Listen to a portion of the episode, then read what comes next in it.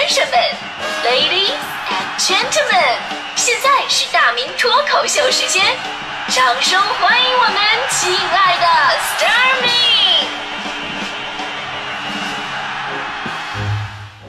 欢迎各位来到今天的大明脱口秀，我是大明。呃，这次疫情蔓延以来呀，会有很多让人意想不到的事儿发生啊。除了不小心感染上了这本身的不幸之外呢，其实还有其他的各种不幸。比方说春节之前啊，有人乐呵的啊，租车开车回家，回老家嘚瑟，哎，混得特别的好，对吧？结果呢，进去之后封城出不来了，车还不上，然后还没什么机会开，每天这边租金咔咔在这扣，我这心疼啊，对吧？这这种感觉吧，就好像是安排了三十场相亲，结果呢一次没相成，光请人吃饭了。当然，我觉得还有比这个更加不幸的，那就是宠物寄养。这每年呢春节呀、十一放假。养宠物的朋友们可能都知道有个类似的经历，就是咱们要出去旅游啊，或者回老家呀，这坐飞机、坐火车，大概率他带不了宠物啊，怎么办呢？所以这些年宠物酒店的兴起，让很多朋友选择宠物寄养。这个宠物酒店呢，说实话还真有点人住的这个酒店的意思啊，也分不同的价格、不同的房间。你要是有钱的话，一天两百块钱左右啊，一米大的那个小单间次一点的上下铺，然后每个房间呢，它有摄像头在那对着。你要是真想自己的宠物了，可以拿手机来远程监控一下，看看自己家宠物干嘛呢？啊，每天还会有固定的放风时间。但是为了便于管理，这放风时间也都不长，而且进去的新狗啊，也会被里边待的时间比较长的老狗欺负。所以从这个特点来看啊，与其叫宠物酒店，其实叫宠物监狱更加合适。你拿手机看的这个监控画面呢，其实就是宠物版的监狱风格。我们都知道，把宠物寄养出去吧，这个对宠物不太好。他实在没办法呀。你看，结果这次疫情啊，不仅让人浑身不舒服，其实宠物过得也特别惨。首先呢，宠物酒店寄养那些宠物，主人回不来了，那狗都疯了，心想我没干什么坏事啊，一周的刑期怎么突然就变成一个月了呢？那 狗也受不了啊，主人也闹心。当时心想，为了狗能住得舒服一点，还整的单间，对吧？现在来看呢，跟那些租车还不回去的也没什么差别。而宠物店的店主更闹心，这边号召不让出门，那边还得为了一群猫啊狗啊，天天跑到店里边来。虽然说多挣点钱没什么不好，但快递停运，店里的猫粮狗粮它也不够用啊。所以呢，养宠物的朋友都知道，就这个阶段的人跟宠物都正经慌张过一阵。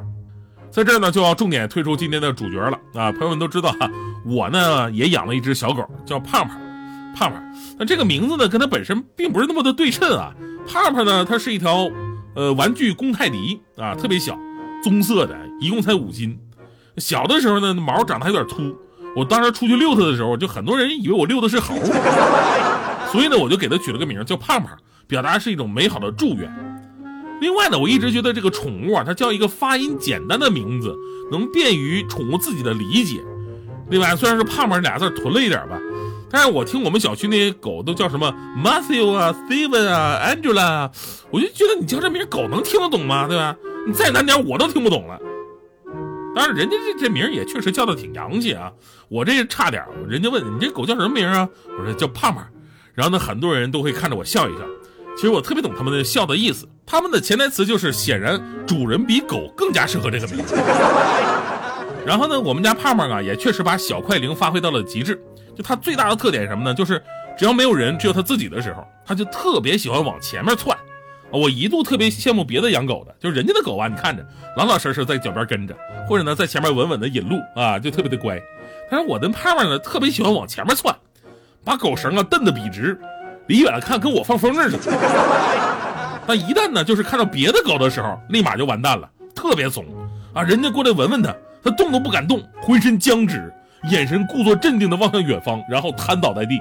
哎呦我的天哪，真的特别给我丢脸，导致呢至今没找到对象。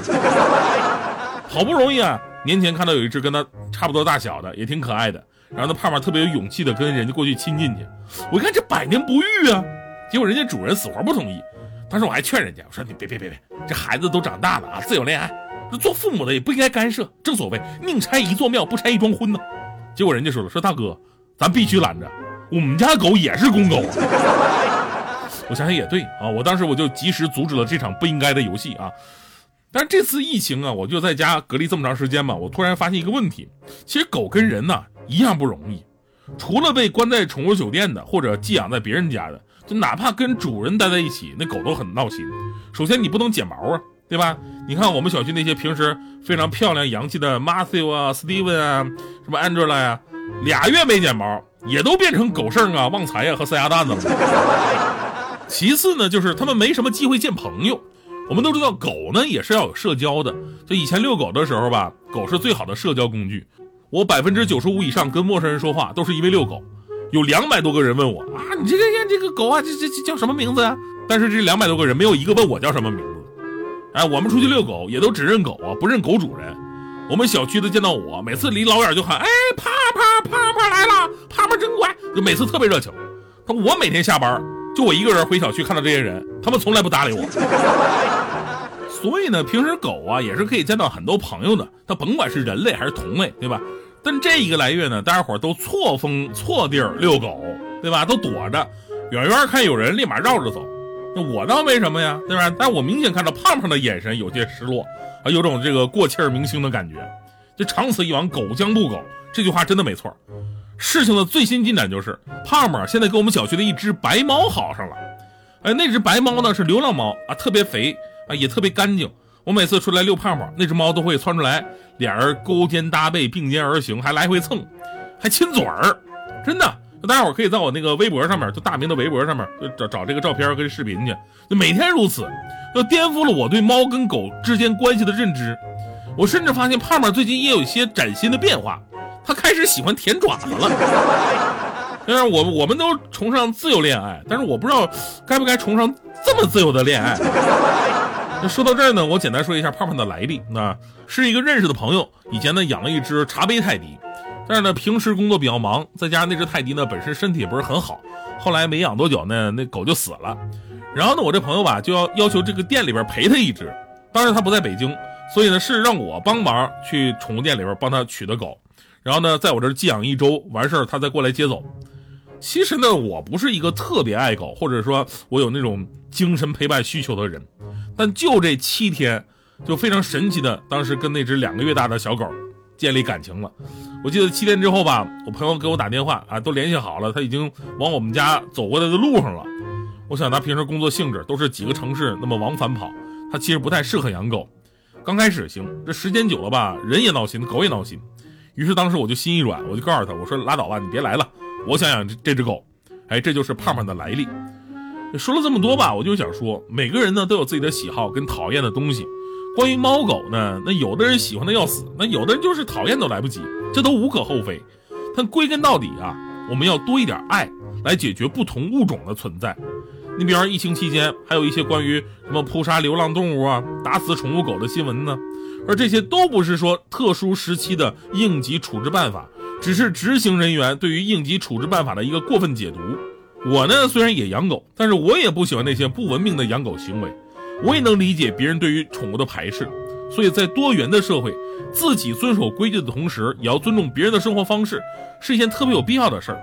谁为了自己而去打破了别人的平衡，一定会造成世界的混乱。就好比，一直以来都是人类把动物关进笼子里边，你看今年春节，动物却成功的把十几亿人关进了笼子。所以呢，天道轮回。请善待生灵啊！其实最后还是要说呢，我不是一个特别喜欢猫狗的人啊，我充其量顶多算是有点爱心。就以前呢，我在温州的时候，我还救过一只猫，就我必须要表扬一下自己啊。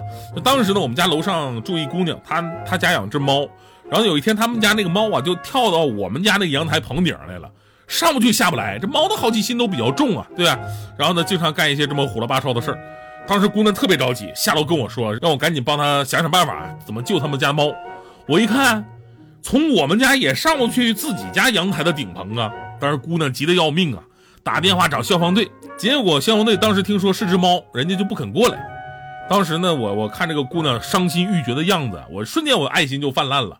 本来呢，我是有恐高症的，但是当时也不知道哪来的勇气，我自告奋勇，我是从他们家的阳台下到了我们家阳台顶棚。现在想想，我都佩服自己，怎么那么大能耐？而最后的事实证明。只要是猫和人一起都被困在顶棚上的话，那个消防队还是非常乐意来救援的。嗯，不用谢我。